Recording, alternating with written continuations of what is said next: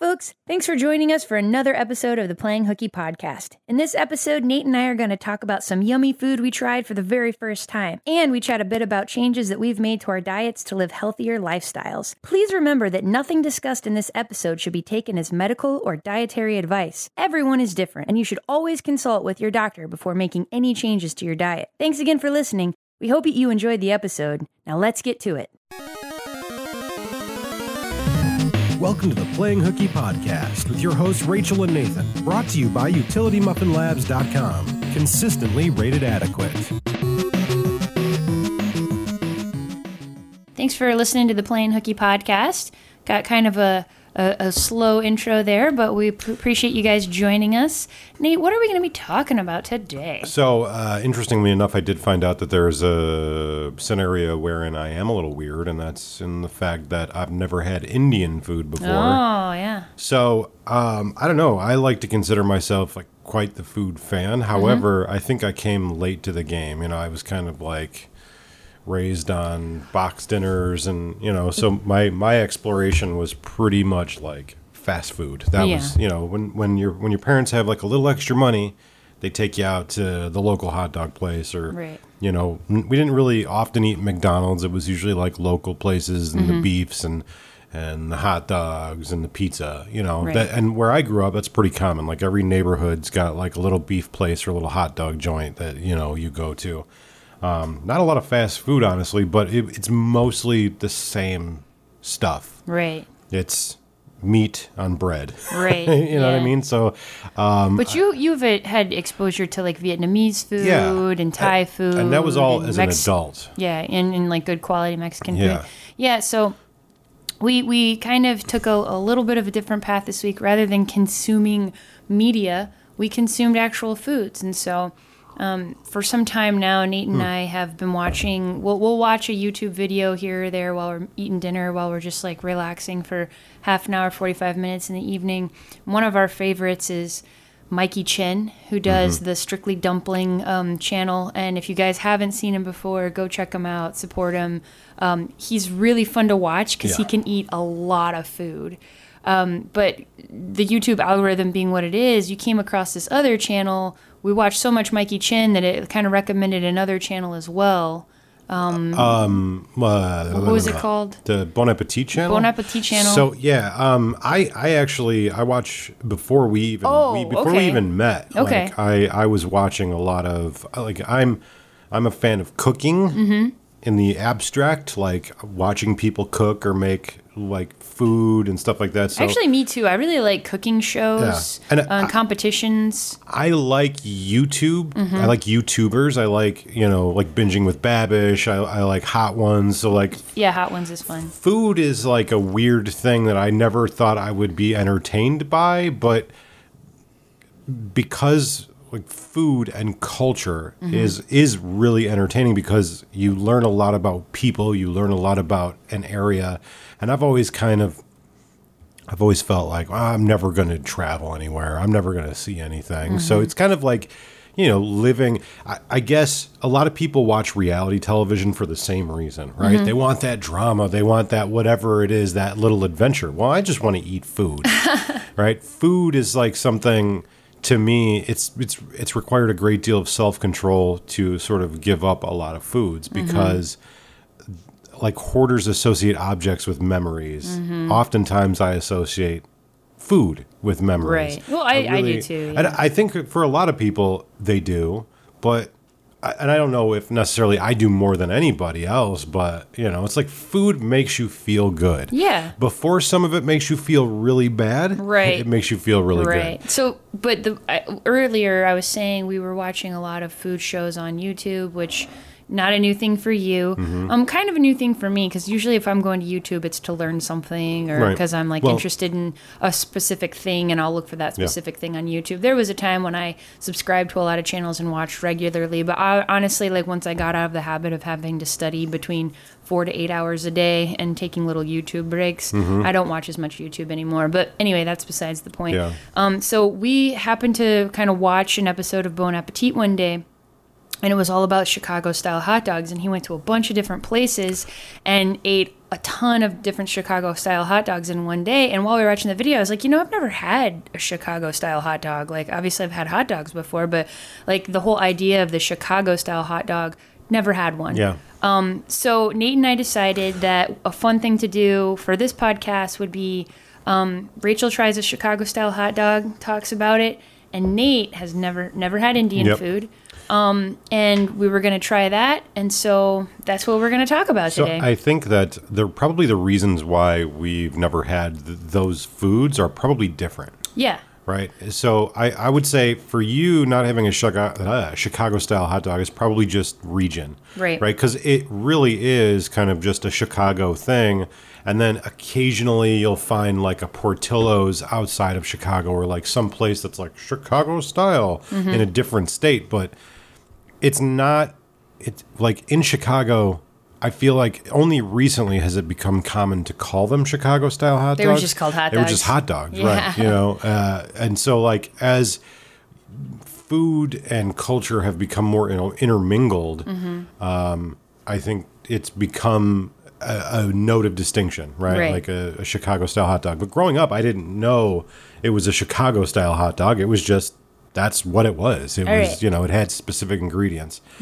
That's that's what I assume. Mm-hmm. yeah, for you it's just a regional thing. for me, I think the not trying Indian food has been more of like an intimidation thing. Yeah. Right. Because, you know, discovering like Vietnamese food and Thai food and like a lot of Asian food, it's about like discovering new flavors and textures and smells. And it's just like, you know, when you're when you're kind of like a middle class white dude from from the A working class- from, yeah. Mm-hmm. from Midwest Illinois, like you don't th- a lot of that stuff like the most exotic food that we'd ever get was like chinese food growing up and that's not even remotely chinese Mm-hmm. Right. Mm-hmm. it's just like chinese american and so when you're like investigating and discovering like you got to get over your own you know your own like walls that you're, Mm-hmm. you're that are like keeping you And Vietnamese and Thai food, I think, are pretty easy to bridge to Mm-hmm. because if you've had American style Chinese food and then you have actual Chinese food, or even if you don't,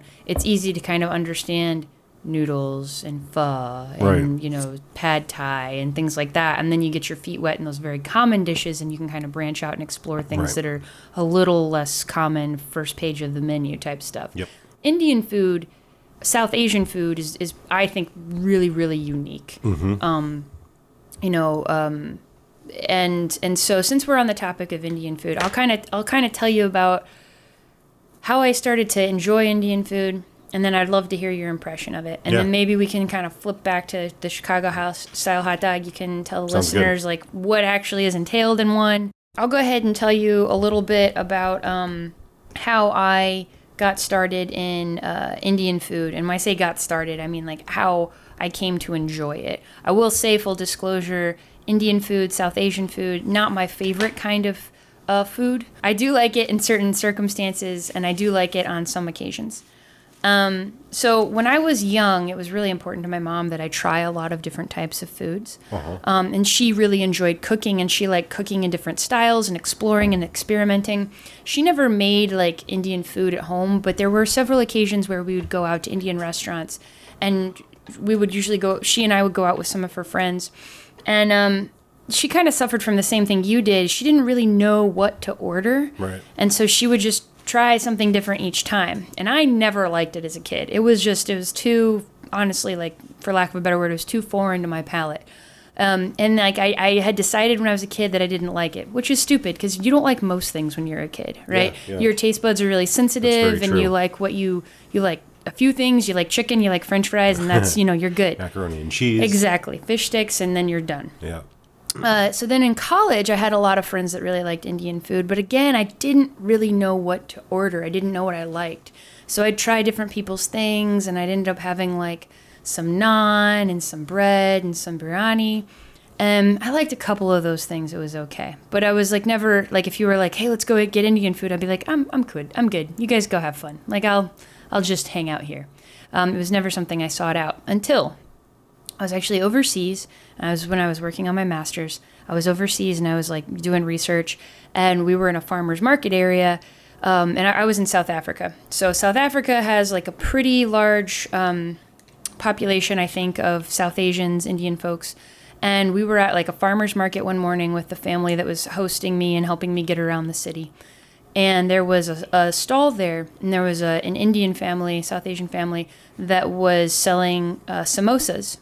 And I, uh, in my mind, I got samosa mixed up with mimosa, which is orange juice and champagne. and I was like, that's a weird thing to be selling at like six o'clock in the morning at this farmer's market. But, and then someone's like, no, no, no, no, it's like fried. It's like a, like a pastry with potatoes and stuff inside. It's really good. And I, and like the line was crazy. Like there was like, there was all kinds of food stands, but this woman's line for the samosas was super long. And so the girl I was traveling with, she and I were like, all right, we, we got to get in this line because everybody's in this line. And oh my God, like it was amazing. Like if you've never had a samosa, you don't know what they are, Google it, look at the picture. But if you ever get the opportunity to go to an Indian restaurant and have a buffet, or, or if it's on the menu, order it off the menu because it's a delightful little pocket ball of, of fried pastry on the outside, but on the inside, sometimes there's meat, but usually not. Most of the time that I've had them, they've been vegetarian. But they're just like this yummy potato that's spiced and delicious with all kinds of really complex spices. And I don't know if it was because it was so fresh or if she put something in it that was just hit me and right the right in the sweet spot in my my taste buds. But it was amazing, and because it was so good, and so accessible because it's just basically like a fried thing. It was really, really yummy. Who Right. doesn't love a fried thing? And I was like, all right, well, I got to give this a second chance. Later that day, the family who was helping us drive us around took us to a grocery store. And the girl and I were that I was traveling with, we were talking about like, okay, we're gonna be here for a couple weeks. We need to get some groceries. We're gonna like whatever, split the cost. And we were like, well, let's just check out the frozen food aisle and see what's there. And there were all of these like microwave dinners, right? And some of them were Indian food dishes. And she's like, "Oh, well, I've had this before. This is pretty good." And I was like, "All right, I've tried tried a samosa today, and it rocked my world. Like it was life changing. I'm gonna go ahead and just."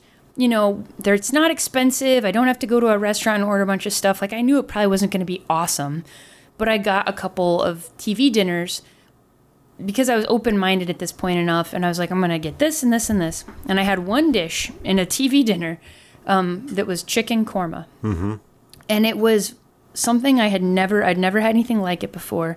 It was sweet and it was savory and it was so good, and I was like, I love this. And if I love this in a TV dinner, then I'm really gonna like this when I go have right. it in a restaurant, right? Right. So, you know, months later, I was back in the States and, um, you know, ended up going out with someone to get Indian food. And I was like, we went to like a sit down restaurant and I was like, okay, I'm going to get chicken korma. And I got it and it was even better than when I obviously when I had it in the TV dinner. And then from there, I found one dish accidentally that I really liked. And from there, I was able to go to buffets or go out and try new things and try different spice levels. Um, so, you know, other dishes I really like, I shared with you. So just to kind of set up the, you know, this, Yeah. this the tale of the evening. Nate gets off of work a couple days ago, and I was like, let's let's go get Indian food. Let's go to a buffet. And I'm not sure. I'd have to Google this, but I feel like there might have been some kind of holiday or mm-hmm. something going on because one of the best rated Indian buffets on a Saturday night in our area was closed, and there wasn't really any reason why it was closed. The hours on their door said they should have been open. Yeah, and, but yeah. the the restaurant itself wasn't closed. It was just like I mean, like they weren't closed down permanently. It mm-hmm. didn't seem, but yeah, yeah. anyway, it was it was strange. So we were both starving, and I was like, okay, here's what we're gonna do. Like, let's just go to a sit down Indian restaurant. We won't worry about the buffet. I'll order a couple of things that I really like, and then that way you can try stuff that I like. And someday, if you like that, we'll we'll go do a buffet, and you can try lots of different things. right. So we went to this place in Indy, not too far from our house, called Shalimar. Uh, people will debate with me whether that was the best choice or not, but that's where I wanted to go. And also, it was like super close. It was super close to home, right? Um, and you know, I had been there before, and the service was good, and the people were nice. Yeah. So, um, I I recommend it. Uh, so we ordered. I ordered a lot of food. We have leftovers. yeah. Um, but I wanted him to be able to try several things. So we started off with some um, samosas, vegetable samosas. We got garlic butter naan. We got the chicken korma, which I really like. We also got palak paneer or sag paneer is another name you may have heard of it by. Um, and then we got uh, what else? Some some vegetable biryani.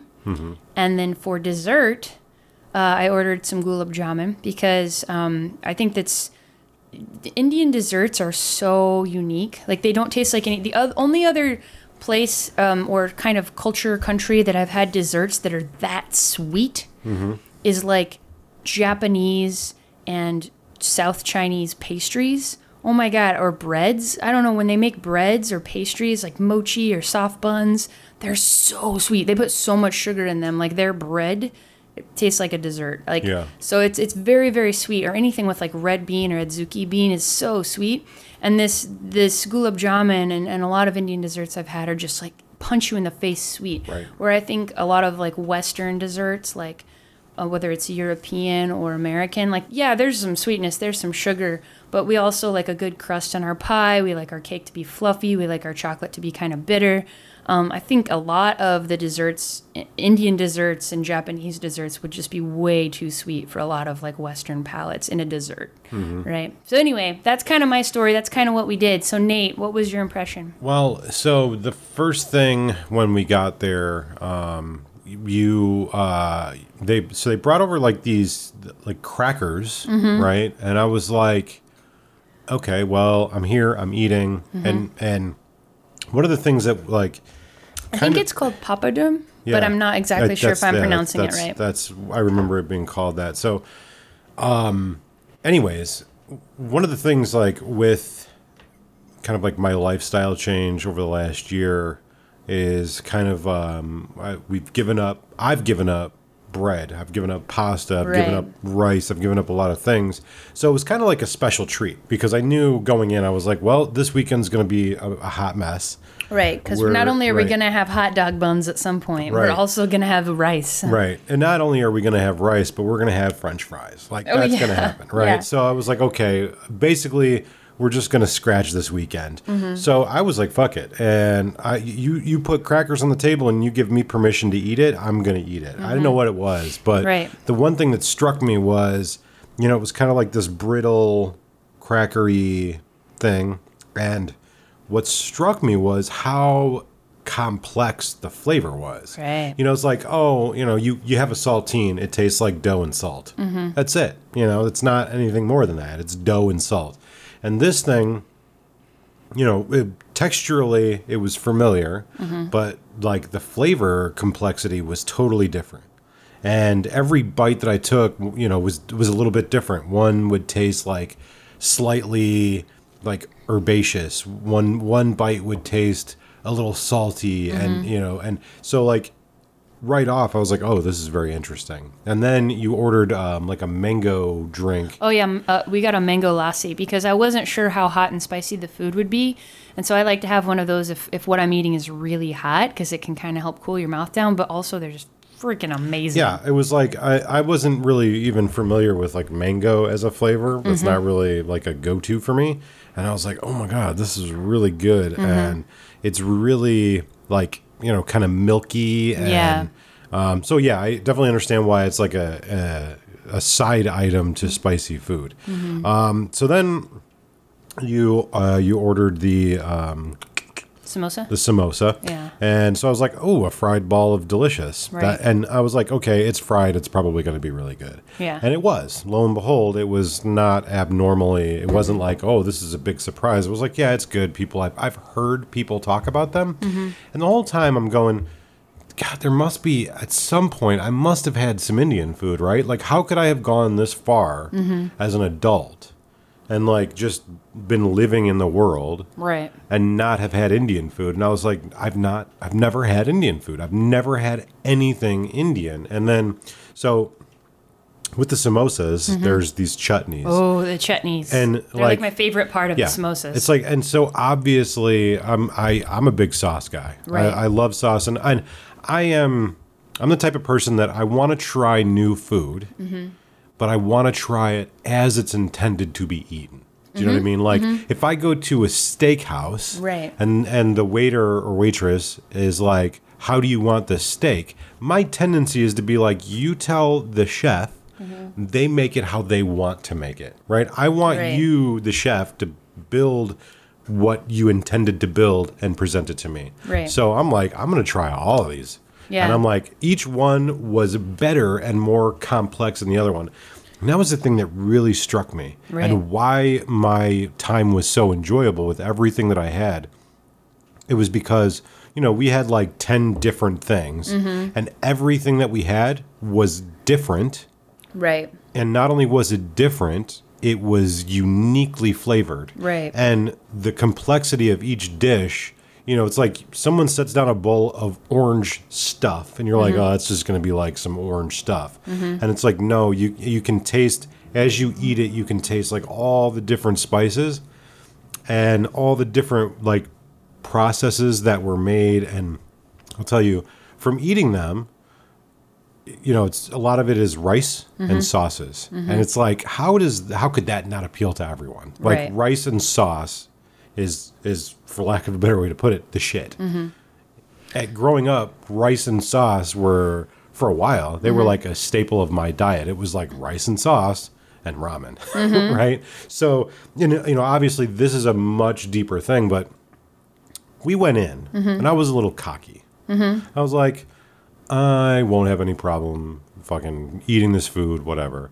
Because you were like, hey, you know, you're going to be very full. It's like, you know, so take your time. Right. I'm ordering a lot of dishes. Because I, I wanted him to try a lot of different things, and since unfortunately we couldn't make it to a good buffet, I was like, I'm going to order a lot of different things, but they're going to bring us a lot of food. So just be prepared. Don't feel like you have to eat all of it. Yeah. So, uh, Indian food, the other thing that I noticed, and, and this seems universal based on what I've watched on YouTube and, and other things, Indian food is presented in like these very small bowls. You mm-hmm. know, there's a lot of small little bowls and a lot of small little dishes, and like the dessert that you ordered, mm-hmm. like there's just two little balls, mm-hmm. and it's like you think like, oh, this is it, and then like 10 minutes later you're like i need to go lay down. Yeah. because it, because it is like it's rices and it's like these thick heavy sauces and, And then the naan, you're Right. using the naan to eat the sauce as right well. which was like garlic naan Mm-hmm. was like no bullshit one of the best things i've had it Mm-hmm. was like holy shit I, I love garlic, and obviously bread was a big uh, staple for me growing up. Um, but this was on like a different level, and and that's that's really what I can take away from this. What I will say is there was nothing about the food that I ate that was remotely like a turnoff, texturally or flavor wise. And what I the impression that I got eating this food was very distinct. This the, this is a food that comes from years and years of, of experimentation and interplay, and like it became very clear to me why like British people are so obsessed with Indian food. Like obviously aside from like the imperialism, but like it's really complex and delicious and like it's it comes from knowing like precisely when to add things to other things to get the proper like play of the flavor. But yeah i gotta emphasize like i cannot hang when it comes to eating anymore. Yeah. i used to uh, i used to be able to sit down and I, I would like i could eat for for days right, i could just pile it away and pile it away it became pretty clear after that meal that we're never going to have a channel like Mike Chen. No, no, like like he has a talent, he has a skill that's Uh-huh. been developed over many years. That is not something that I have any longer. Um, it turns out when you stop eating like a pig, Mm-hmm. you come to a point where you can't eat like a pig anymore. Right. So I have some questions for Yeah. you. So first question is, um, well, what was your favorite thing that you had? We had the naan, Yep. the gulab jamun, which was a dessert, the, rice dish was my favorite. Uh, the biryani. Yeah, the, Okay. so the biryani was my favorite, and I'll tell you why. Okay. It was my favorite because it was like a vegetable fried rice Mm-hmm. that didn't have any meat, but was still like one thing that I encounter a lot. Sorry to to you know stray to No, come no, back, no. but one thing that I've noticed a lot is that in most circumstances when I'm eating like American food or like American style food that's like vegetarian, Mm-hmm. is I find it rather uninteresting. Right. It's not, and, and, and this is nothing against anybody that eats vegetarian or, you know, cooks really good vegetarian style food. But just my very limited experience has been like this is not going to be delicious because it's missing a very crucial component. Well, fucking uh, India has figured out how to do vegetarian food over Right, centuries right. and do it amazingly well, well. and that's that's the thing. It was like not only was it it Millennia, wasn't- even I wasn't- centuries, thousands I wasn't years. like, oh, this is good for vegetarian food. I was like, Yeah. Mm-hmm. this is fucking delicious.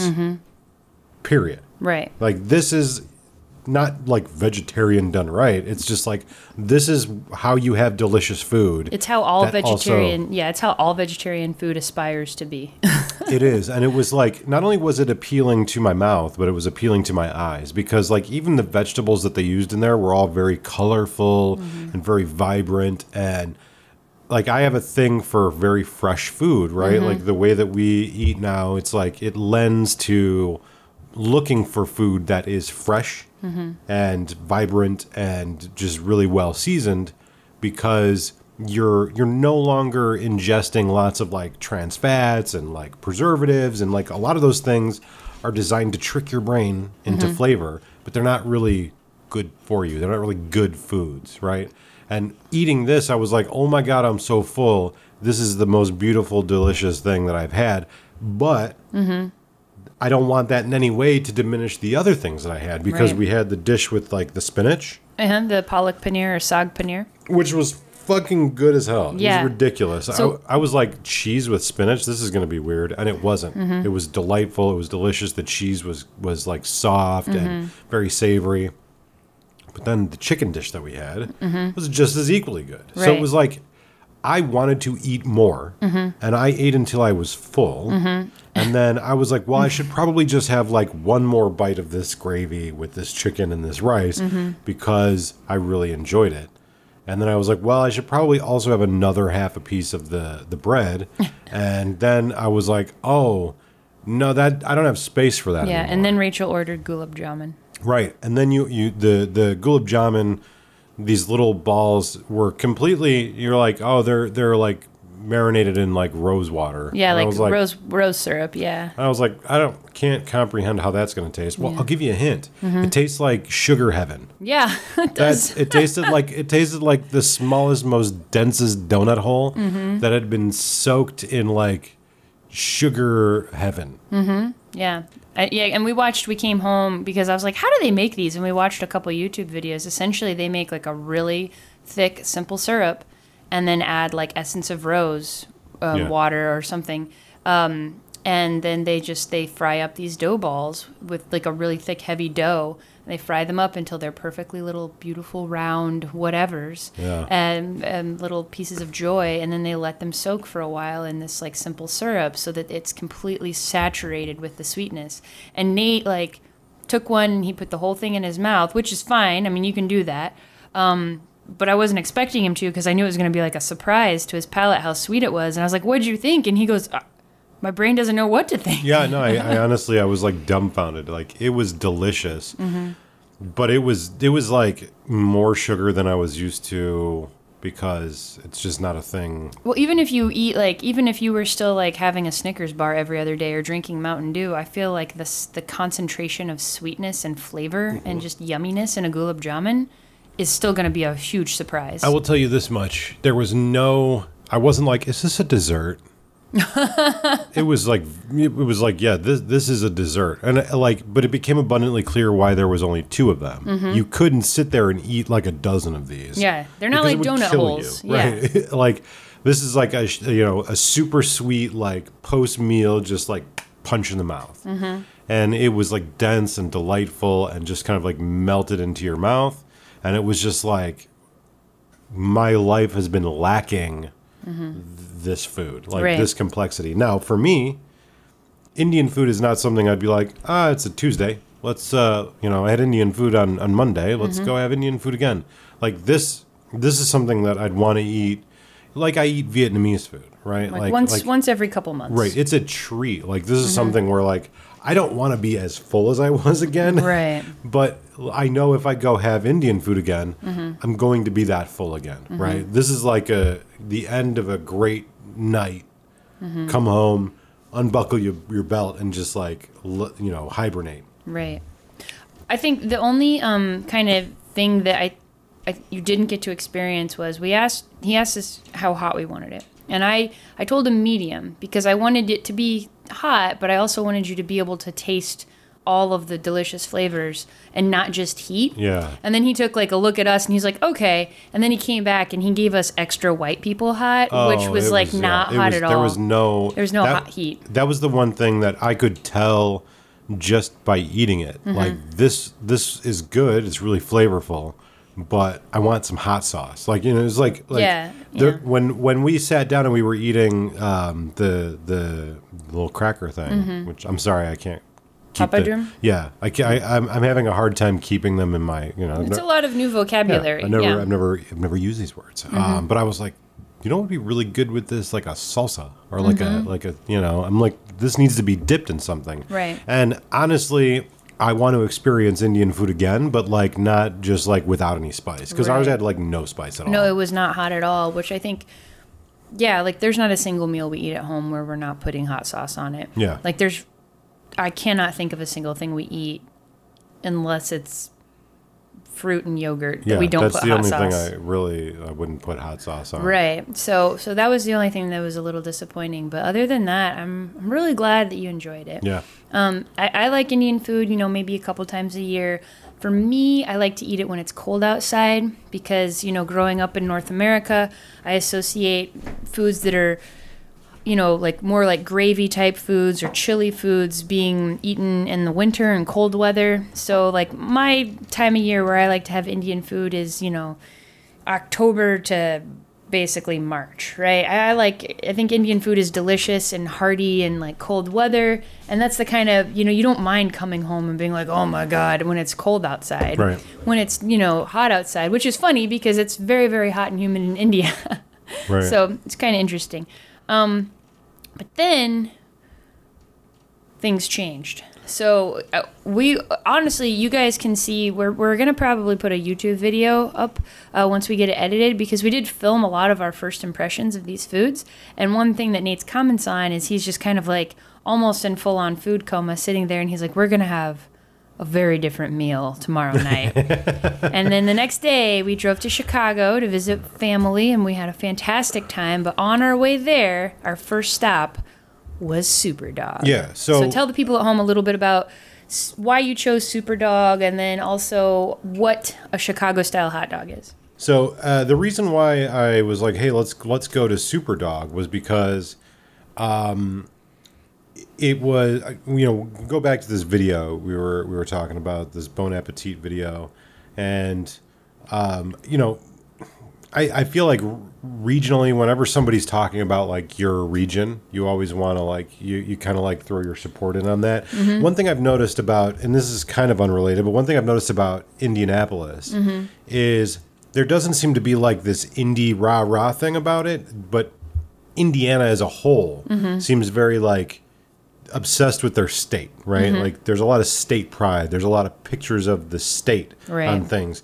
And that's not so much a thing in Illinois. Mm-hmm. It's more about the Chicago, right? Right. Chicago is like where the center of pride originates. Most people are like, fucking Illinois, I hate living here. Mm-hmm. But they love Chicago, right? Right. You know, got Chicago flag tattooed on, you know, Right. on their on their body or a flag on their car. So it's like A Cubs fan or a Sox fan Right. or a Bears fan. you there's know? a lot of city pride even Right. people that grow up in the suburbs you know there's a lot of like that pride Mm-hmm. and um like i said a lot of places where eh, and i've noticed it's started to fade away now because things are becoming more like homogenous Mm-hmm. in the suburbs where it's like target chipotle Mm-hmm. walmart you know like that type like every place where new development is built it's like the same shit Like, Mm-hmm. Right. there's no you know Chains right it's, it's all chains right exactly and so a lot of the smaller like mom and pop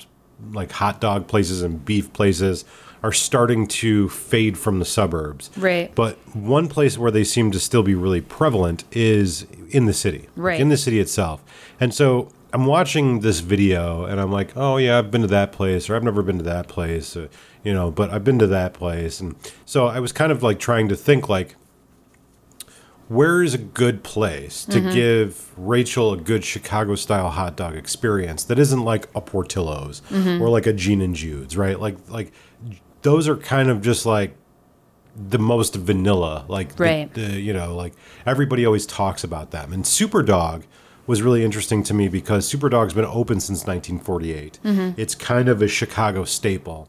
And it's a little bit different than a traditional Chicago style hot dog, but But only in one way. Right, but only in in so much as it's like enough to kind of distinguish it. And for people that are unaware, Chicago Dog, again, it's been it's been open and um, I believe owned by the same owner since 1948, and it's a drive-in.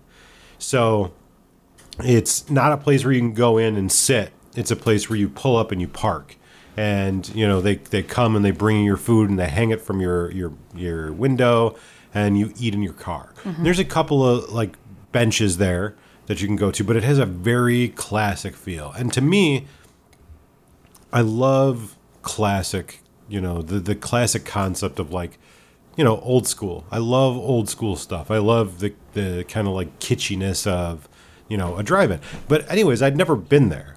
But in the video, they kind of like talked about how good this place was, and I was like, man, I really like I want to go and I want to share what I know a Chicago dog is, but I also want to like explore something new as well. So Which We- is awesome. Like Right. we had the opportunity to do that. So we we uh, and again, I, I want to just mention, growing up, there wasn't like a different type of hot dog. It was just like every dog was like this, and there are small variations on the theme, but essentially, what you have is you have an all beef dog, mm-hmm.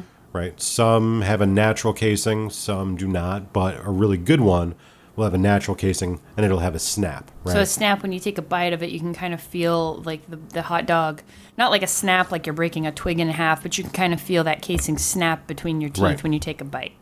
Typically you're going to have a poppy seed bun and it's going to be soft steamed. Now your hot dog could be steamed it could be grilled you know it, it, th- that doesn't necessarily matter. Some people will have an opinion on that but that doesn't necessarily matter.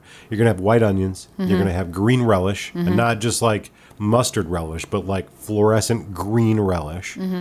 You're going to have celery salt. You're going to have sport peppers. Okay. um, you're going to have mustard, no ketchup. Ketchup on a hot dog is a sacrilege. Yeah, I agree. It's not permitted. Mm-hmm. You don't do it. If you want to do it at home, that's fine. Just don't do it near me. um, uh, sport peppers and then uh, slice of tomato. And again, certain places you go to, like they might have like a cucumber slice, but a traditional Chicago style hot dog will also have a pickle spear, a dill pickle spear. And On top of the yeah, hot dog. on top of the hot dog, and I think that's about it, right? That's Yeah. that's what I remember. Um, and then you know, of course, your Chicago style hot dog is always going to have fries. Um, a really good place will have fries with them because like you need salty fries with your hot dog, Right. and so like that's just how hot dogs were when I grew up. And They they say they call it like being drugged through the garden, right? Because as I come to find out in my adult years that like that's not really a traditional way to create to like make a hot dog or serve a hot dog. That's just really traditional for Chicago. Right. I don't know why it originated there. I haven't looked into it, but when I about the time that I became about 21, 22 years old mm-hmm. and I started to meet people that were friends of mine that came from like different regions of the country mm-hmm. and I would see what they would do to their hot dogs and like put chil- chili on it Yeah. or put ketchup on it or put mayonnaise on it. Ugh. And I was like, you can't, you no, that's not right. And it's, mm-hmm. I'm not super like aggressive about most things. Right? I, like, I, I, I feel like in most circumstances, There are some things you're very aggressive about. right, right, There are some things. There's like I would say f- like fascistic, like Mm-hmm. like you cannot deviate from this. It must always be this way. Mm-hmm. That's a Chicago style hot dog. That's how I am about cornbread. Right, and and and that's okay, right? That's how you grew up. You, Yeah. Like your cornbread, your your fixation on that cornbread. That's okay. Mm-hmm. You don't want to have it any other way because that's how you were raised with it. Right. You only know it that way. I'm the same way with the hot dogs, right? Right. If you want to order a Chicago style hot dog and you want to like not eat the peppers, just take them off, mm-hmm. right? If you don't want the pickle, you don't have to eat the pickle. If you don't want the tomato, you can just take the tomato and throw it out. That's okay. But It doesn't come any other way but with everything on it. it doesn't come with ketchup on it. Right. If you want to go home in in like the secret darkness of your own kitchen and you want to put a ketchup packet on it, well, I'm not there to see it, so I can't really do anything about it. But in public, mm-hmm. with other people around, you don't put ketchup on a hot dog. Okay.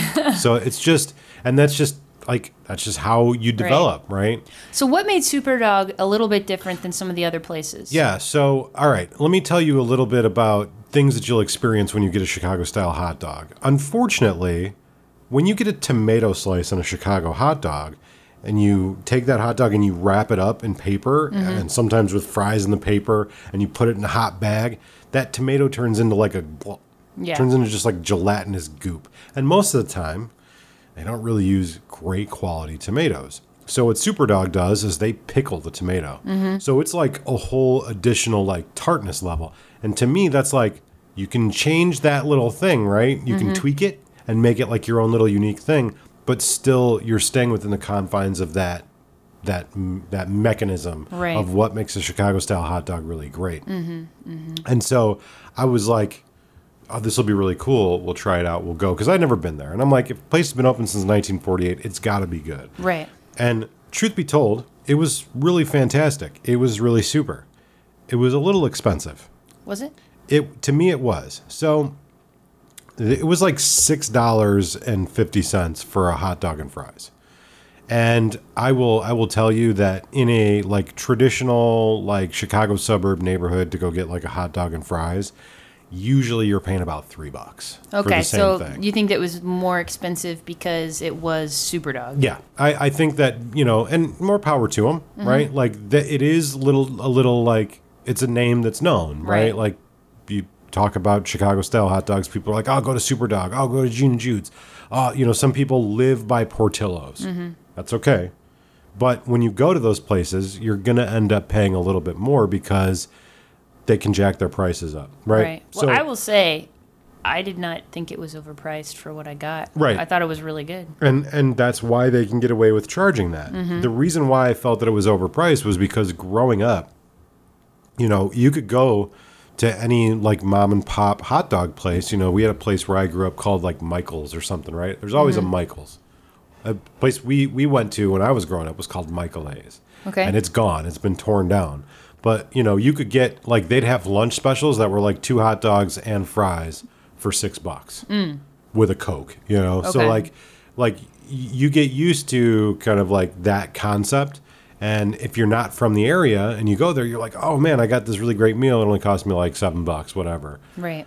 But we got there and we ordered, and I was like, well, I'm gonna get two hot dogs Yeah. because you can't eat just one hot dog. Yeah. You can eat just one hot dog, Yeah. but you you can't really just eat one hot dog. Right. Well, I so yeah, I kind of was giving Nate some shit because we pulled into the drive-through and it was like a traditional drive-through. It had been a little rainy that evening, um, and so we didn't want to get out and sit on the benches because they were wet. So we ate in the car, like drive-through style, drive-in style, and. He was like, I'm gonna get two hot dogs. I'm like, Are you sure? Because last night you were hemming and hawing, and like you couldn't. You were saying like, Oh, I can eat all this Indian food, and then like you got home and you were just about asleep on the couch at like Right. 7:30. I was like, "Are you sure you want to get two hot dogs?" And he's like, "Baby, I can eat two hot dogs." And you could. I so I misjudged the Indian food. Right. It was the rice because I didn't have the experience. I didn't. I'd never swam in those waters before. Right, right. So I didn't know how bad the current was going to be. The current was fucking bad. Yeah. uh, but hot dogs, Yeah. you know, Chicago style hot dogs. I've been swimming in that current for a long time. Right. And I was like, even if I can't eat two hot dogs, I'm going to eat two hot dogs. and of course, I could eat two hot dogs. But I was like, let's get some more food, take it to the parents' house, and then when we mm-hmm. get to my parents' house, we'll have a little snacky snack. Yeah. Well, so I knew I was like, all right, I'm good with these two hot dogs and this fries. But when we got on the road, mm-hmm. like 40 minutes later, I was more full than when I had started, right? Because I haven't had fries. Yeah. I haven't had the buns and like all the other shit that goes along with it. Mm-hmm. And so here's a funny little thing that I remember too. I when we were going there, Rachel was like, "I'm just gonna get mine without a bun," and I was like, "No, you're not." She's like, "What?" what? And I was like, "No, no, you need like you." you just get we'll just go to the store and we'll just get some like ballparks, Right. you know, and you can just eat those like like fish sticks. Mm-hmm. You you need like unfortunately there are some meals where you have to go. I need to sacrifice a little to enjoy this. Right.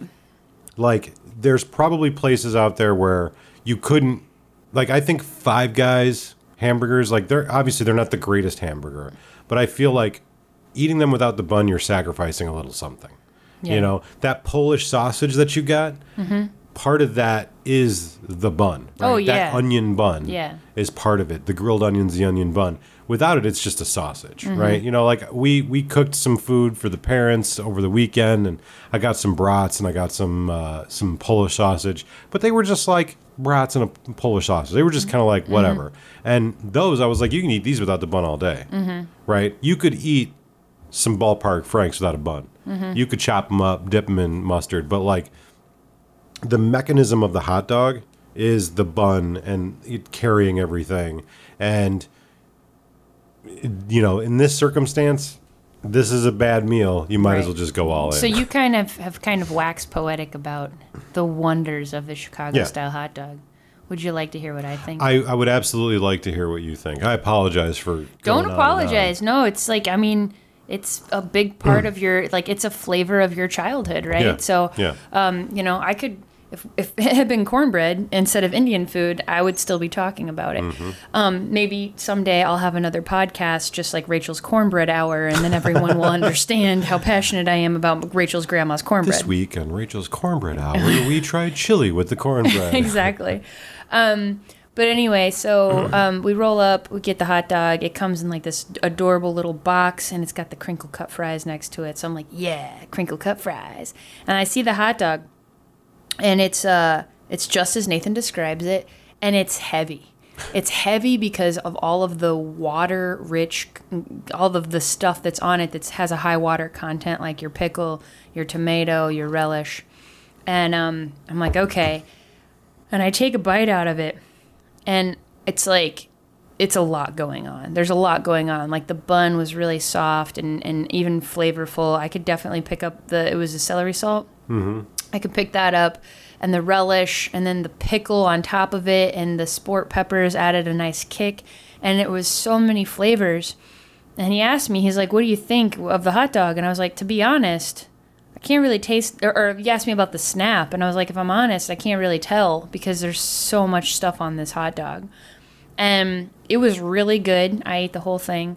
Um, I kind of did want more. I wanted another one, but I was too full. I knew I wouldn't be able to eat it um, because like I love the flavor. So I love vinegary things. I love pickled things, and so it was right up my alley. When I get a hot dog, um, when I have a hot dog, and I usually a couple times a year during the summer, you go to a barbecue and you have a hot dog.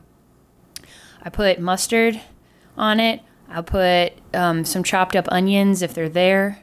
Um, sometimes if there's like chili, I'll Right. put that on the hot dog. that's that's how I eat my hot dogs, right? Right. So I really like mustard. I put mustard on a lot of things Yeah. actually. So I love vinegar stuff. Which so I, I feel like is one reason why I really like you. oh, Like anybody to me, mustard is like, and, and when I say mustard, I mean like bright yellow American mustard, Right. right? Just fluorescent. Leave it out for six weeks; it'll always be the same yellow mustard. Mm-hmm. I love yellow mustard, and anybody that like can extol the virtues of yellow mustard, I really like. I like yellow mustard. I like really all kinds of mustard. I've not met a mustard I didn't like. You give me like a big soft German pretzel and some mustard. Oh, some good quality mustard. Ooh, that's I'm I'm a happy girl.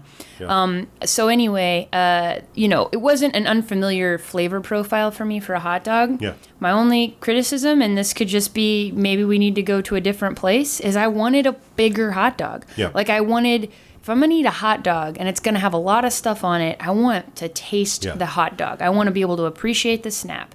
So even though there was a lot of food in my hand as I was eating it, and the mm-hmm. pickle and everything, and I liked it, and it was really, really good, I wanted I wanted more meat. I wanted a bigger hot dog. So to kind of bounce off of what you're saying, Mm-hmm. um, I I enjoyed everything about it. Right, it was a very traditional, classic Chicago style hot Mm-hmm. yeah. dog. But I liked it. I just could have used a bit more hot dog. So one criticism that I have for it, and I think it's something that, that they think is a virtue, is everything was jammed in the same box. Mm-hmm. Yeah. I actually don't like that. It was just a cute concept. Right. It is it is a very cute, like kitschy kind Mm-hmm. of thing that they do, and that's fine.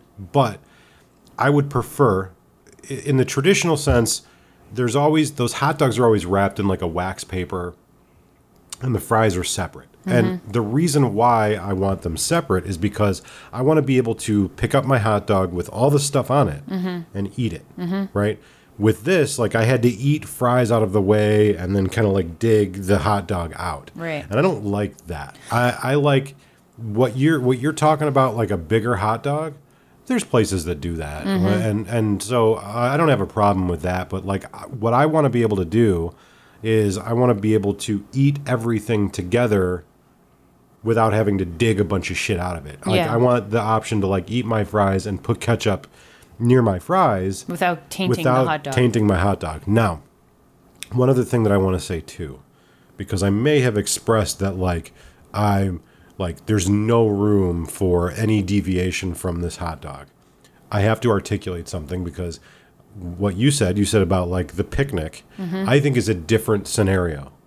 If you are with friends, family, loved ones, work relations, and you're at a picnic, Mm-hmm. you're in your backyard, and and you you're cooking hot dogs and sausages and whatever, and somebody makes your condiments, you don't have to have a Chicago style hot dog. Right. It's okay if you want to put like regular relish and onions and ketchup and mustard on your hot dog. That's okay. A picnic is okay. Mm-hmm. But if you are opening a hot dog stand, you mm-hmm. go to a restaurant to eat a hot dog mm-hmm. in Chicago, and that restaurant put ketchup puts ketchup on it, or you put ketchup on that hot dog, that's where the sacrilege is. Gotcha. I, you know, if I'm having a fucking ballpark Frank or I'm having, you know, just a whatever generic hot dog, I love hot dogs. I love them. They're like one of my favorite things. I like pork, chicken, mystery meat hot dogs. I like all beef hot dogs. I like hot dogs. But there's like a time and a place, right? Didn't your mom tell me that you won some little award when you were a little yes. I boy for a- eating hot dogs? I was a savage hot dog consumer Oh as a child. gosh. Um, there was somewhere there's like a newspaper article with me like with a hot dog in my mouth Mm-hmm. and my hands up because um, you know in my time I was a big eater. I was like I could just keep putting it away. But you weren't like a fat little kid. No, no, I wasn't. You just were like one of those kids that had like a hollow leg. Yeah. So so what happened to me was at one point uh, or another when I was young, I, I was I could eat just like I could keep eating, and I wouldn't like gain any weight. I wouldn't get unhealthy. I just pack it away, and then I like turned a different age, and then like I got fat. but like my eating habits didn't change. Right. And so it wasn't until like in my late 30s where I was like, okay, Mm-hmm. let's pump the brakes. Let's change the dietary habits. Let's eat reasonable. It's what you do. You know, you get to a point where you're like, oh shit, I'm not a kid anymore. I can't eat Well, the way that I used this to. This is a pretty good transition. So, if you want to talk a little bit about what we've been doing for the past month, but let me kind of put a disclaimer out there. Like, we are not giving dietary advice to anybody. Yeah. if anybody wants to change their diet or change the, the way that they're eating or anything in your lifestyle, you need to talk to your doctor about the healthy way for you to do it because Yeah. everybody's physiology is different. Everybody leads a different life. And so none nothing that you hear going forward or previously we should not should be, consulted taken for- as medical advice. Right. Absolutely not. Talk to your doctor if you want to make a diet change. Um, Nate, about a year ago, a little over, a little less than a year ago, went and saw the doctor. Yeah. Doctor kind of gave him some like, hey, things are going down quick, and Well, you need to make some changes. What the doctor said, uh, and I'll I'll like vaguely quote her. She said, "You're obese, and if you don't make serious changes, you're going to get diabetes, and you're going to get sick, and then you're going to die." Right. And um, she didn't say it in a flowery way. She said it very bluntly. Mm-hmm. You're obese. You're like 80 pounds heavier than you should be. Right. And you're going to get sick very soon if you don't start making changes. And I was like, oh, wow, that's weird that someone with like a medical, like, like Mm-hmm. a doctorate would like tell me a thing. So I should probably take their advice. And that sounds like really shitty, but here's the thing. Most people, they go see the doctor, the doctor tells them like this is what you need to do, and they go, "Eh, I don't want to. I'm not going to make that change. It's too hard. I don't care." Right. And people get sick. And people get illnesses that um, debilitate that are debilitating and they they die. You know, Yeah. they get unhealthy, they get sick, They have a poor quality limbs. of life. Right. And, you know, I, I really had been feeling poorly. I'd been feeling This was around the time we first started dating. Yeah. Yeah. And, you know, I was a heavy smoker. Mm-hmm. Um, I was, I was uh, consuming a lot of sugar in my diet. I was drinking a lot of soda, but I had this mentality like, I don't eat that unhealthy. You know, it's just uh, yeah, everybody kind of eats this way. It's no big deal. I'm not that big. And like, you know, we went back to my parents this weekend and like I saw pictures of me from like 2004. And I was like, man, I was fucking fat then. Yeah. Like, I didn't realize it. You know, you don't realize it until you start making these changes. So what I did was I went, okay, I need to make changes, but I don't really know how. But I know, I know what is unhealthy. I know the things that I do eat. And the doctor was also like, here's some, here's a list of some things you need to stop consuming because they're just making you gain weight. and it was pastas, it was rice, it was like food that's high in carbs and and and foods that are highly processed. So basically, junk food. Right. Uh, Like the way that I ate was like I'd come home from work and I'd throw a box of pasta in the water and throw some sauce on it and I'd just eat until I was fucking comatose. And that was after a day of drinking several Mountain Dews, of Yeah. smoking, So- of so- eating maybe some candy here and there. So I I actually um, without really realizing it, like I got into energy drinks very pre- like very heavily, and I was drinking like Mountain Dew Kickstarts. I was drinking like two of the sixteen ounce cans at breakfast, and then I was uh, did I say eating? I was drinking 2 like after I would get off work. So I was drinking four of those throughout the day. So that's I don't know how many calories. That's probably like 800 lot. calories right, of right. sugar. And then, like in the middle of the day, I'd get like a coffee, you know, like a Dunkin' Donuts, like a large coffee with cream and sugar. And so, like, that's a lot of sugar and calories too. But then, like, an average day lunch would be Mm-hmm. like Panda Express with like orange chicken and, and noodles and, you know, uh, an egg roll. Right. Uh, or like for breakfast, it'd be like a donut or like a, you know, like a fucking uh, like a croissant, you know, it's like something with like eggs. And so, like, I was consuming a great deal of calories without really realizing it because I was just eating and drinking soda all day and eating like high carb, like high sugar, you know, burgers and fries and shit. A lot of fried food, a lot of junk food. Like, I mm-hmm. just ate a lot of junk food. So you cut all that out slowly Right. over a couple months. You lost quite a bit of weight. Yeah. Then you kind of were like, okay, I've lost weight. I've made some positive changes. You know, you didn't diet. You didn't count calories. You just kind of cut out all the shit Yeah. and started upping, you know, your fresh fruits and vegetables. Well, that was one of the things that the doctor Yeah. had said. She was like, if you think it's time to eat a potato, don't. Have a sweet potato instead. Yeah. If you have to eat out, if you have to eat fast food, eat a salad. Mm-hmm. Eating a eating a shitty salad is better for you than eating a, a healthy hamburger and Right, fries. right. Right? Because there's no such thing. Like you add the bread, add the salt, add the fat from the oil, you know, add how it's prepared, add all the processed shit you know, if you got to eat out, and the, my lifestyle really kind of like I didn't have a choice but to eat out. Mm-hmm. But then I was like, I do have a choice, and I can make it. Right. And so it, I had to prioritize. Right. One thing that I can say, and again, this is just general advice. If you want to make a change to how you eat, you have to say, I need to change my priority so that how I eat is important. Mm-hmm. If you say i don't have time to do this. I don't have the ability to do this. I can't calorie count. I can't go to the grocery store. You can mm-hmm. you just have to give up something else you, Right. you honestly have to like give up something So that brings up an interesting point. So you you made some positive changes, and eating a little healthier did cost a little bit more. Mm-hmm. But then after you kind of were in two months and you had made some changes, you're like, I'm gonna quit smoking, which was amazing. Yeah. So you quit smoking. You ended up saving a lot of money by Yeah. doing that, and that made some of making these more expensive food choices a little bit easier. So we'll fast forward a little bit to you know Nate actually starts working out and exercising in a way that's good for his heart under the care of his doctor or the advice of his doctor, whatever. And eventually we move in together. And I'm a very healthy eater. Um, and you know Nate at this point is an extremely healthy eater and a very good cook. Well, about the time he moved in, I'm not sure if I put on muscle mass or if I was just eating more because he is a great cook and I was having trouble with self control. Even though he's very like cooking very healthy meals, I probably was eating a higher quantity of calories than I had before.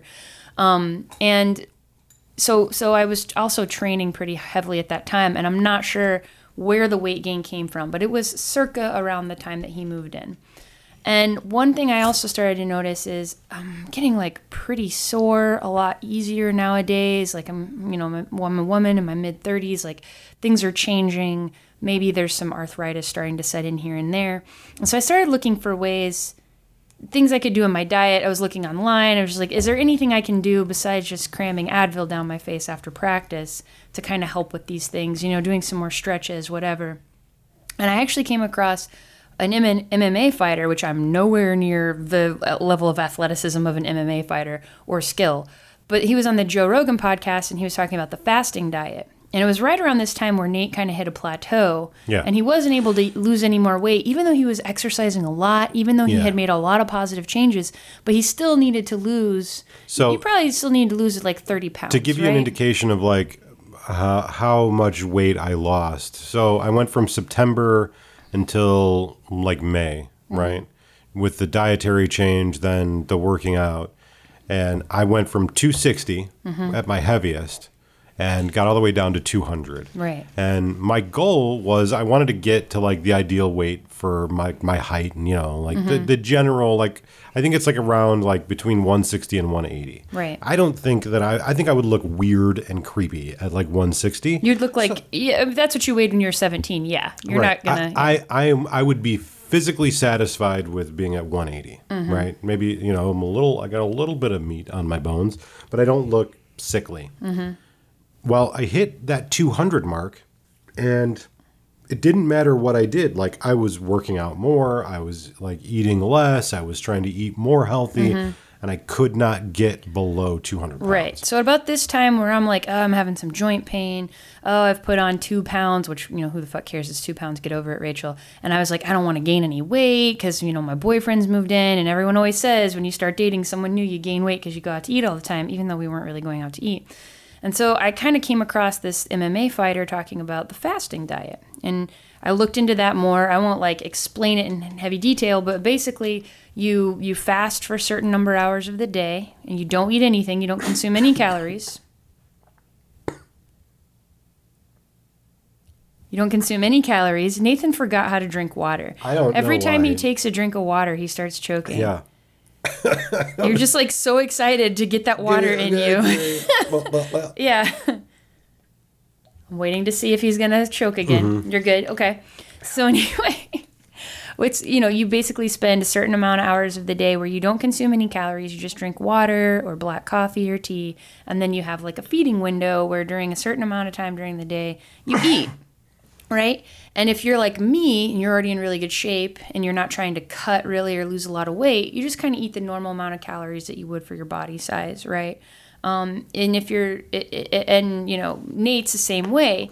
So he didn't really change the types of foods he was eating. He didn't really change what he was eating. He just kind of changed the time that he was eating. Instead of eating Yeah. throughout the day, like eating as soon as he woke up and then pretty much until he went to bed over that 12, 15, 16 hour period, he shortened it down to like eight hours. And so we'll let you go do your research, go talk to your doctor Right. about how and why this might be a good thing. But your doctor had mentioned this diet Yeah. to you last year when you saw her. And you were kind of like, I, I've got so many changes to Well- make. I'm not going to like whatever. Yeah, so I mean, part of the reason why I kind of was like intermittent fasting, like I I had heard mm-hmm. Um, through like my brief, vague investigation into like proper eating, like I had heard of intermittent fasting, and I was like, that doesn't make any sense. Why inter- intermittent fasting doesn't work? Like, you, you know, it's gonna like blood sugar, like you know, it's that people need to eat three times a day. People need to eat breakfast, lunch, and dinner.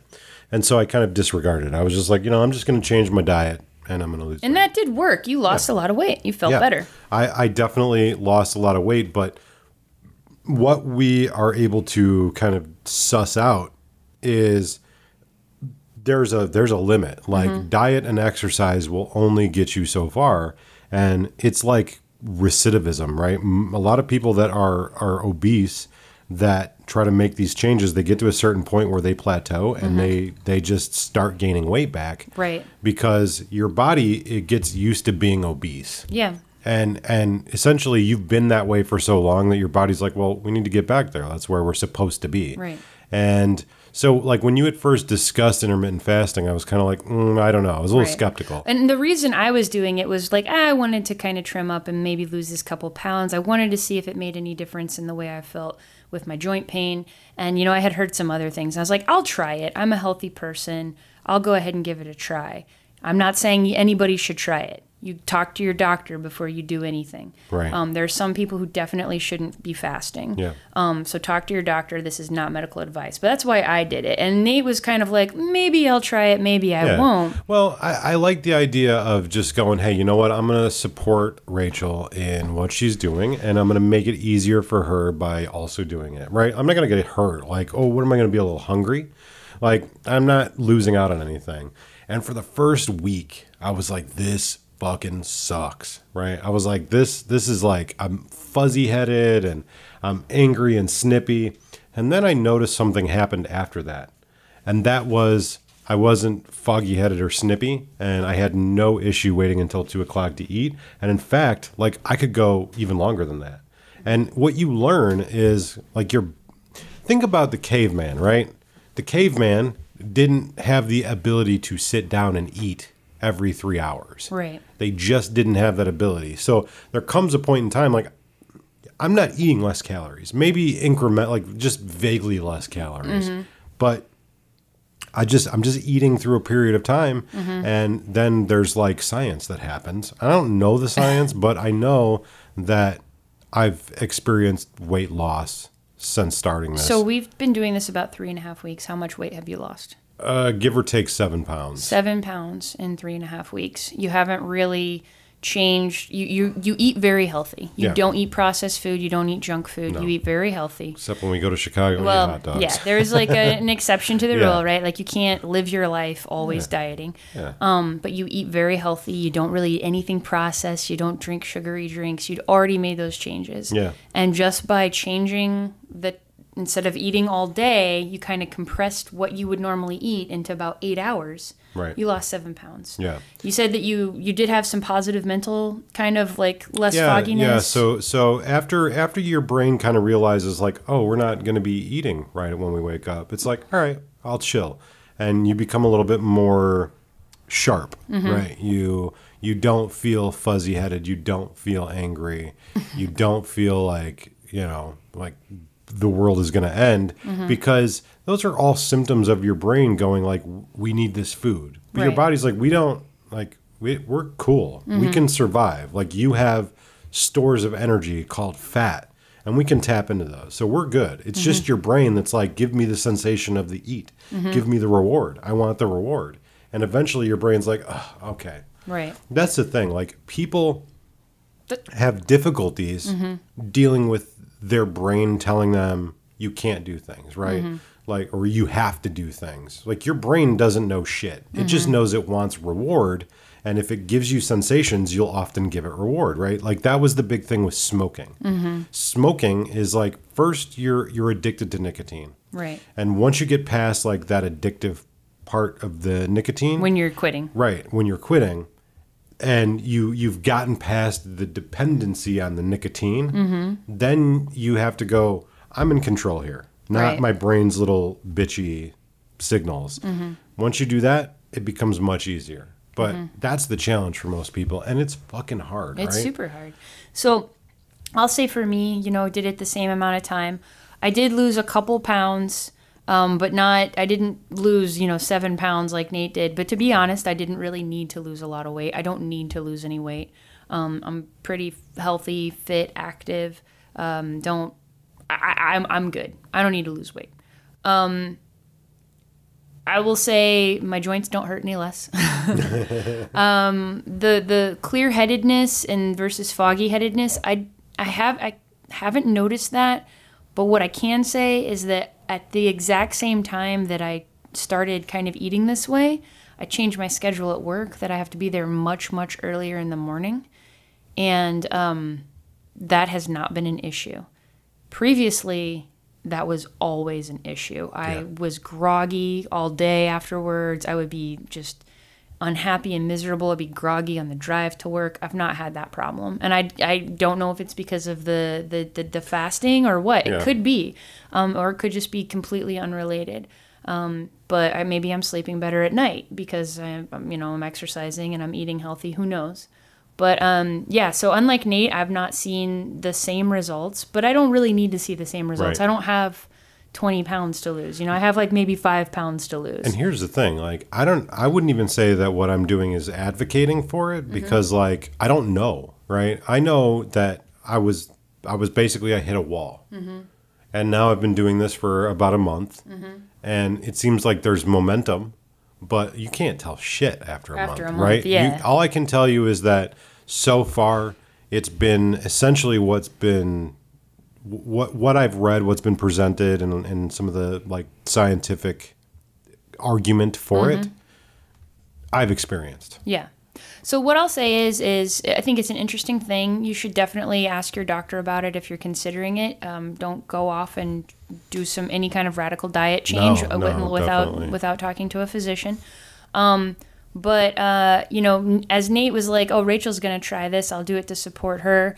Since I've not really seen any noticeable results, it's something I could continue doing or I could stop doing. I'm kind of at the point where being a little bit hungry here and there doesn't bother me anymore and i can you know i don't mind the fasting um, but since he's seeing good results from it i want to support him so i'll continue to do it as long as he thinks that it's of value to him and he wants to keep doing it and it's it's it's easier like whenever if you um and your partner uh, or just even friends you know if you live with roommates it's always easier to make these changes together like even when you were smoking would have been a lot harder to quit smoking if you had a roommate that also smoked, right? Like someone, like if you had a, a smoking buddy who lived with you, Yeah. right? Which I think that was one of the things that sometimes your mom will kind of comment on. Like your father still smokes, but your mom Yeah. had to quit because she was having health issues. Yeah. And actually, today was her three year anniversary from quitting Yeah. smoking. So, so that's very awesome good for her.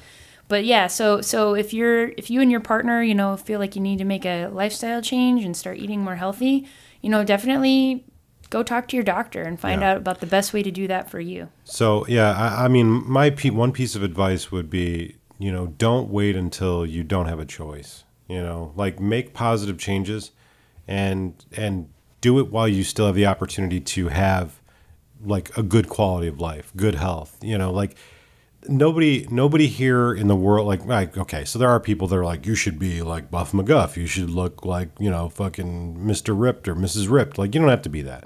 Mm-hmm. Like just be healthy. And uh, one of the key things for me was changing my perspective on food right? We went and we did a thing. We had an event and that's why we ate kind of like the way that we ate. Right. and but also like looking at food and going food's not like a reward. Food is like what you need to survive. And if you stop looking at it from the perspective of it being a reward or it being a social activity and being like more fuel for me it was easier to just go like i need to eat because i need to survive. I mm-hmm. need gas for the car. It's not so much like a reward. Like it used to be for me, I'd get off work and I'd be like, I need to have this because now it's my reward. I want to feel better. I want to have the mm-hmm. the hostess cakes and the fucking Mountain Dew. You don't need to do that. yeah Replace it with something that's positive. right And it's it's hard. It's it's hard to be like, do Yeah. this and this will it, like no. Everything is hard. there's nothing in this life worth doing or dedicating your time to that's easy Right. in my opinion And nothing except for that- sleeping yeah, and even that's not always easy Nothing about being in shape or being healthy is going to be easy, but everyone should come to a point where they go, I need to do this because I need to feel better. Like that's the thing. Once you get to the point where you start feeling better and you start feeling good about yourself and you start feeling good like physically, mm-hmm. you know, you're not out of breath all the time, like you start to go, "Oh shit, this is what I've been missing." Being unhealthy and living an unhealthy lifestyle sort of tricks you into thinking that that's what you need. Like Right. you you can only survive being an, an unhealthy. Mm-hmm. And yeah, it's so it's like you want to you want to make the changes, you have to make those changes, but it's going to be hard. Right. And you're going to have to bust ass, but once you do, you'll realize like it was for a Yeah. worthwhile cause. Would you say you've made a lot of these positive changes? Um, d- would you say that if anyone wanted to, they could do it as long, you know, like, w- I mean, like, would it be like safe to say, like, if I can do it, anybody can do it? Or what's your perspective the on only that? thing that stands between you and feeling better about your yourself physically Mm-hmm. is yourself. I firmly believe that we are our only obstacle. Now, you may be handicapped, like you might have like a something that physically stops you, Mm-hmm. and I don't want to take anything away from people who like physically can't. Right, But for most of us, we don't because we make excuses. right, We don't make changes because it's easier not to. It's easier to tell ourselves that like, oh, this is like I can't do this. Like you can. You you just you need to get to the point where you tell yourself, I can do this. Like every every reason is just a wall you are climbing up and creating for yourself. Like mm-hmm. don't stand in your own way. Tell yourself, find the reason why you have to right, that's that's what that's what worked for me. Like mm-hmm. I was the guy who was like, I don't want to work out. Fuck this. I like being this way. And I was just like, I don't want to die. I don't, you know, I've I've seen where an unhealthy lifestyle leads, and I was like, mm-hmm. that's not where I don't want to give up. Right, I'm better than that, so I need to make these changes and be strong. Like we're all strong. Mm-hmm. We just need to realize we're strong mm-hmm. in order to be that way. And like you hear a lot of people who are like athletes and like really physically fit who were like, stop bullshitting yourself, go do it. Mm-hmm. And you find out like once you start doing it, you're like, oh, they're right. yeah, Like excuses are just reasons you give yourself not to do something. Start giving yourself reasons why you have to. right. And and we're not sitting here trying to lecture No. anyone or be you know preachy. No. Um, but it's like you see Nate and I walking down the street. We're pretty normal looking people. We're Yeah. not like athletes. We're just people who want to have a good quality of life. And part of that, as you get older, is eating healthier and exercising. So Mm-hmm. Right. we would encourage everybody to talk with your doctor if you're not already, you know, living a healthier lifestyle. Figure out Yeah. the best way for you to do it. Um, but well, are you cool with wrapping up the podcast here? Well, and I just want to say one other thing. Like, I don't mean to be shitting on anybody, but um, the only reason I'm so like blunt about it is because anybody that feels as bad as I felt should feel as good as I feel now. Mm-hmm. Oh, And- yeah. and and and you can get there if you start giving yourself reasons why you have to do it. Mm-hmm. You have to get up every day and work out. You have to change the way that you eat. And the things that you're consuming that are are sort of giving you that temporary pleasure, those are poisons that are killing you. Mm-hmm. And if you go, you know what? I'm not going to consume that poison. I'm going to drink water.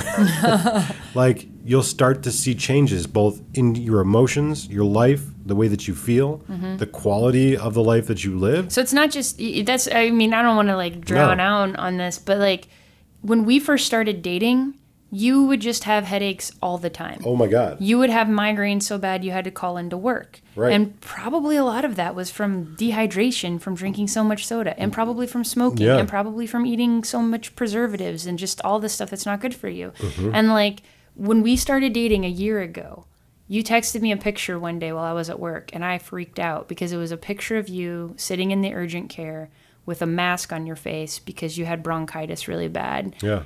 And you called me later that night and we were talking and I heard like the psh, psh in the background and I was like, "Are you fucking smoking right now?" And you're mm-hmm. like, "Don't judge me." And you were so addicted to cigarettes that even though you'd had a bronchitis exa- exacerbation at work and had to go to urgent care, you were smoking cigarettes later that night. Yeah. That was a year ago. And now, and a year later, you've quit smoking. You don't have headaches all the time. You don't feel gross like shit Right. inside. You have yet to have any kind of upper respiratory infection this year. Like so many. Well, and then, and then the other thing too, like I have psoriasis, Mm-hmm. and like the my flare ups have decreased. Like they haven't gone away, Right. and they never will. Right. But like my body is able to like more concentrate on not being fucked up from that Mm-hmm. because I'm not just like throwing poison in my head. Mm-hmm. You know, just c- cigarettes and soda and shit. Right. You know, it's like your your health is going to get better Mm-hmm. because you're feeding it like not a bunch of preservatives and and you know complex carbohydrates and sugars and things that you aren't meant to digest Right. and everyone should have a better quality of life Right. and if you tell yourself that you can't have it all you're doing is making excuses for yourself you need to find whatever it is that urges you to have a better quality of life for you Right. because you'll feel better. And that's all i have to say about No. it. Like Well- do whatever you want. I don't care how anybody looks. Mm-hmm. Looks aren't the issue. I, I love people that are big and fat. I love mm-hmm. people that are tiny and skinny. Mm-hmm. I just want people to have like a good life and feel good and be healthy. And to know that if if my fucking excuse making ass can do it everybody else can. Well, so we played hooky from our healthy eating this weekend. We had some delicious Indian food. We have some amazing Chicago style hot dogs. And I said it to you, and I'll say it again on the podcast. If I had to choose like one meal to eat again, I would choose the hot dogs. I love hmm. Indian food, it's really tasty. But, you know, growing up in America, being a Midwestern girl, I love a good hot dog. So I, I, I'm excited to have hot dogs again with you sometime. I'm excited to have Indian food with you again sometime. I'm glad we were able to share something with each other. Right. And I'm glad we were able to talk a little bit about how we try to not always eat that way and why eating that way was so special Right. um, and like a fun experience. So, uh, again, not to be preachy, and I'll just put another disclaimer out there none of this was medical advice. Please consult your physician before you make any kind of dietary changes. Right. All right. Cool. Well, thank you, Rachel. Uh, it was a pleasure to do a podcast with you, and Always uh, a pleasure. And we'll talk to all of you next time. Bye, guys. Bye. Hey folks, this is Rachel from UtilityMuffinLabs.com. If you enjoyed the Playing Hooky podcast, think about supporting us. For more podcasts, art, videos, and gaming, go to UtilityMuffinLabs.com. Follow our podcast on Twitter at Hooky Podcast, on Instagram and Facebook at our Utility Muffin Labs name, and support us on YouTube at Utility Muffin Labs. Check out our other gaming-related podcasts, 25 Years of Vampire the Masquerade and the Nerd Words podcast. Thank you all for your support. Utility Muffin Labs, consistently rated adequate.